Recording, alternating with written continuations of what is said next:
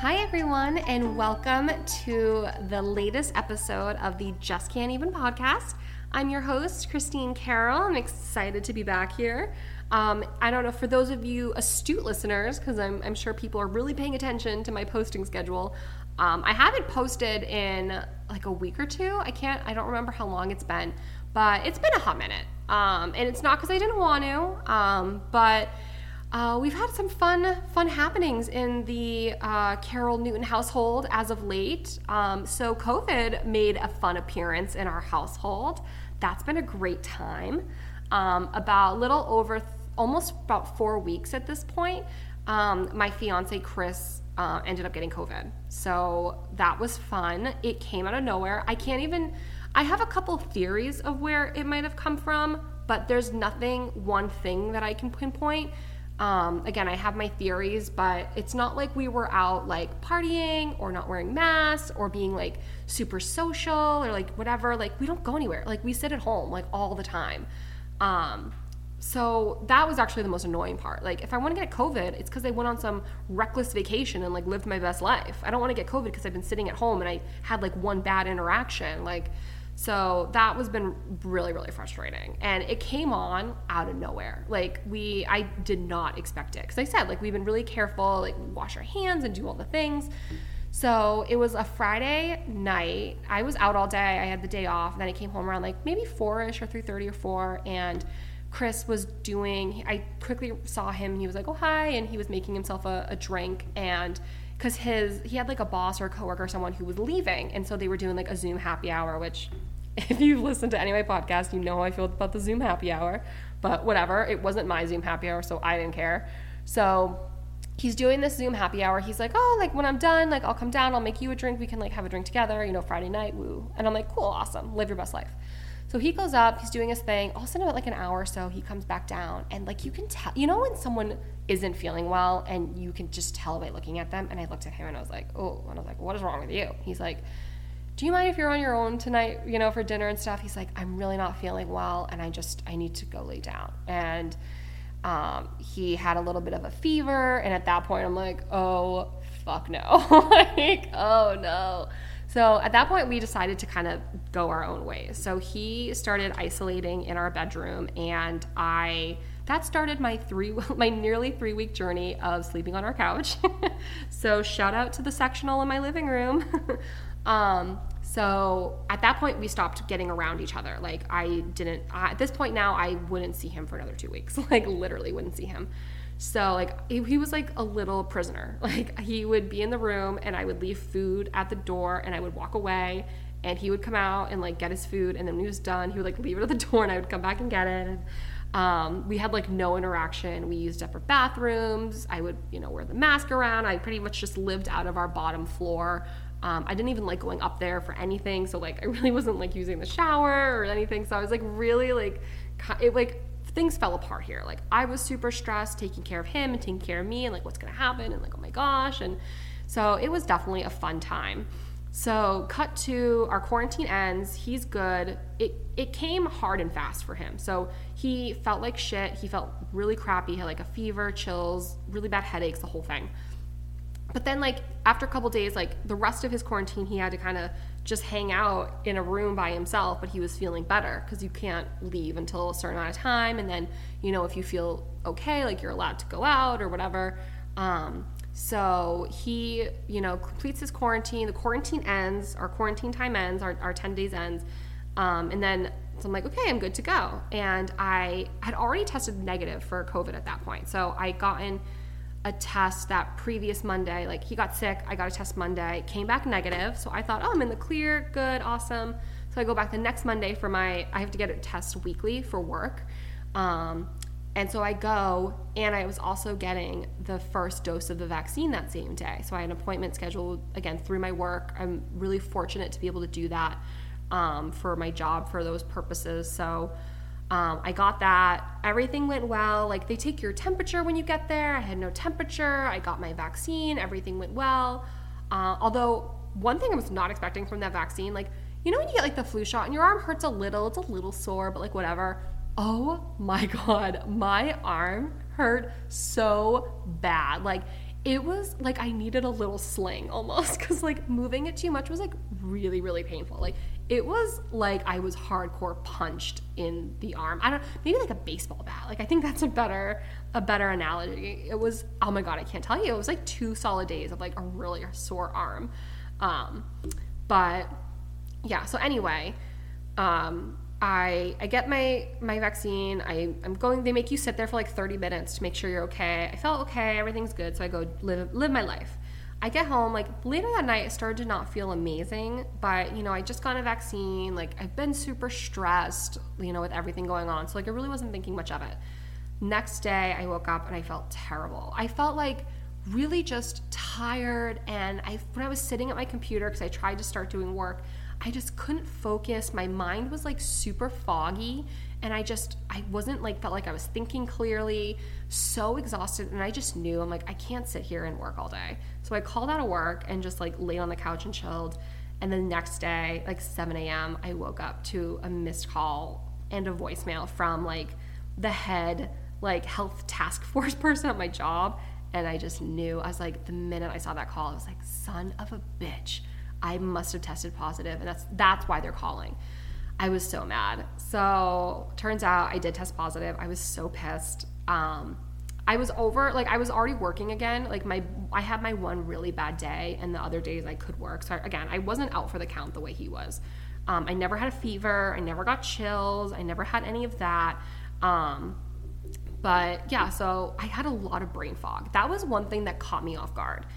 I looked up later after the fact and found out it actually is a thing, but I didn't know it. And I was just, I would be like saying something or thinking, and it, I would have to like legit like stop and remind myself what I was doing. Like I kept forgetting what I was doing. I was trying to put sentences together that didn't make sense. Like it was rough. like I was rough.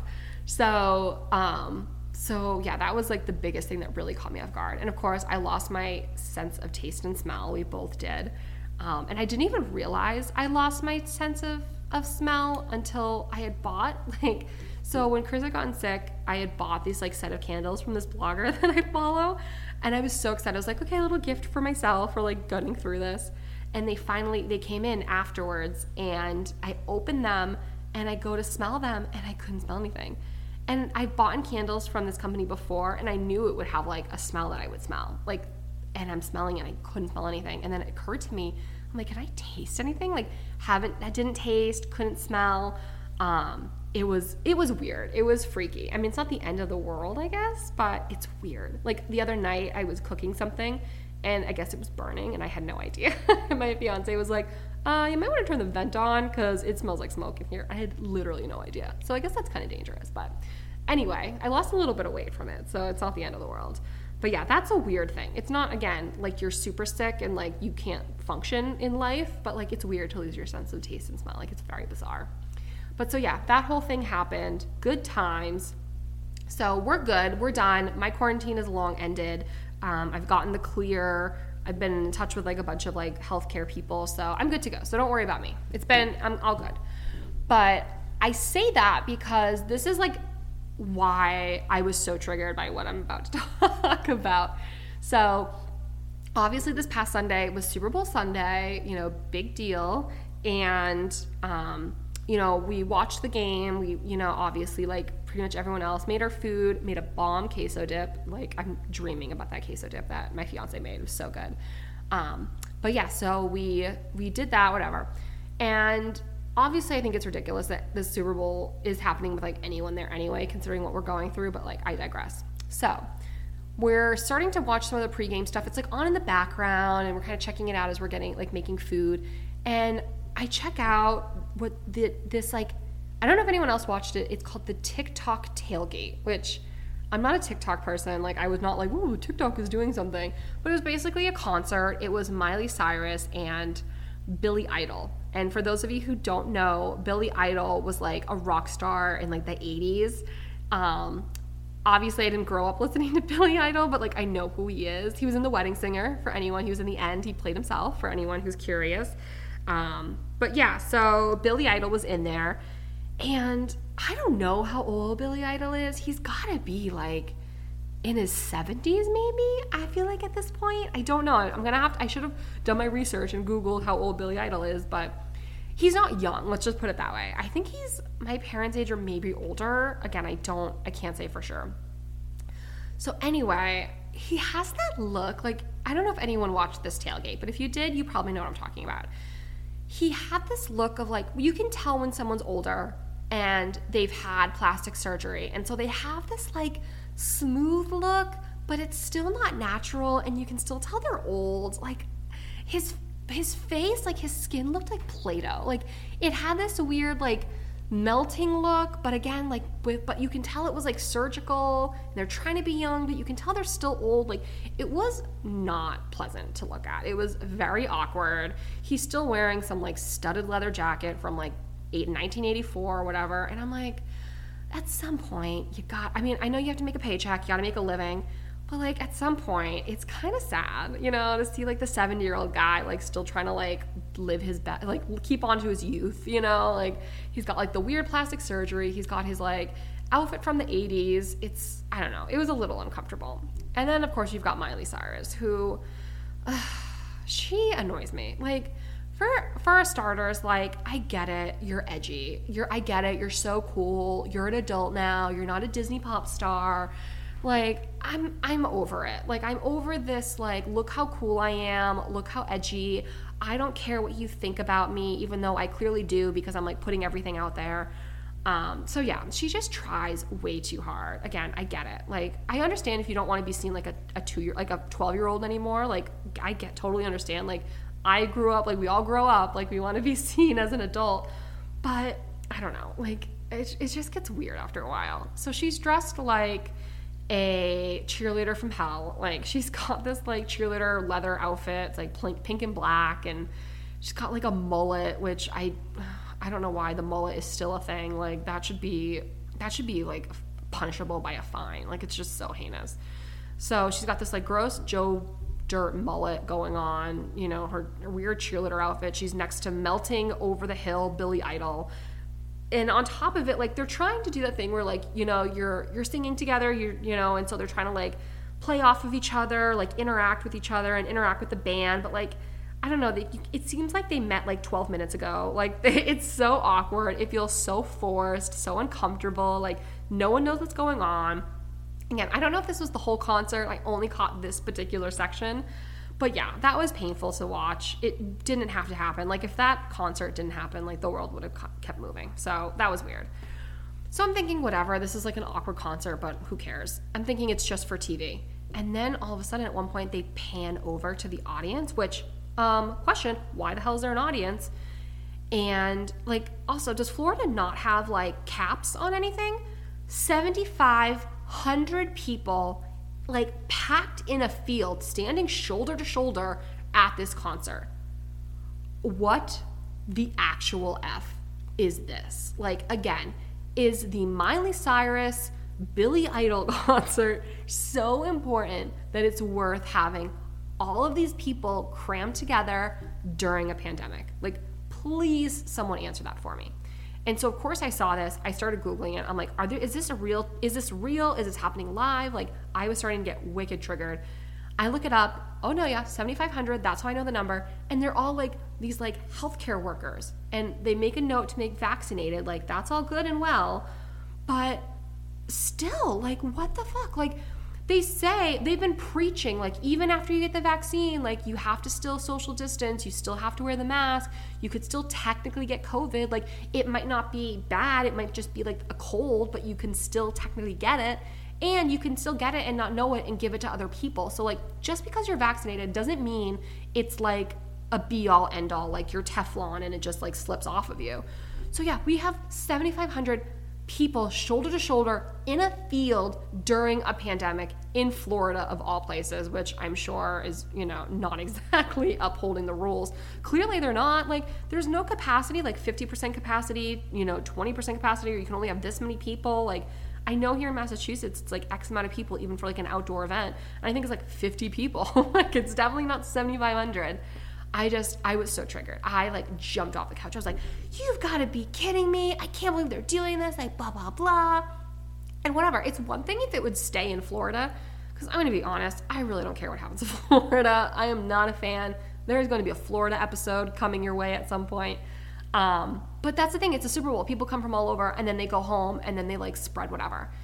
If you tell me that not a single case of COVID comes out of that concert, I'll just die now. Like I I'll just give up because there's no fucking way that out of that whole entire concert of those 7500 people that not a single one of them got anybody else sick either at that concert or after the fact. Like there's no fucking way. And again, we're not here curing cancer. We're not feeding the hunger, the hungry of the world. It was literally a Miley Cyrus and Billy Idol like pre Super Bowl concert. It wasn't the actual Super Bowl even. It was a pre-concert. So like that was like the most upsetting and frustrating thing. Um, but the Super Bowl in general was super frustrating. Like I know it wasn't a full stadium. I know there was a lot of cardboard cutouts, but still, they were what they say, 25 people, 25,000 people still at that stadium.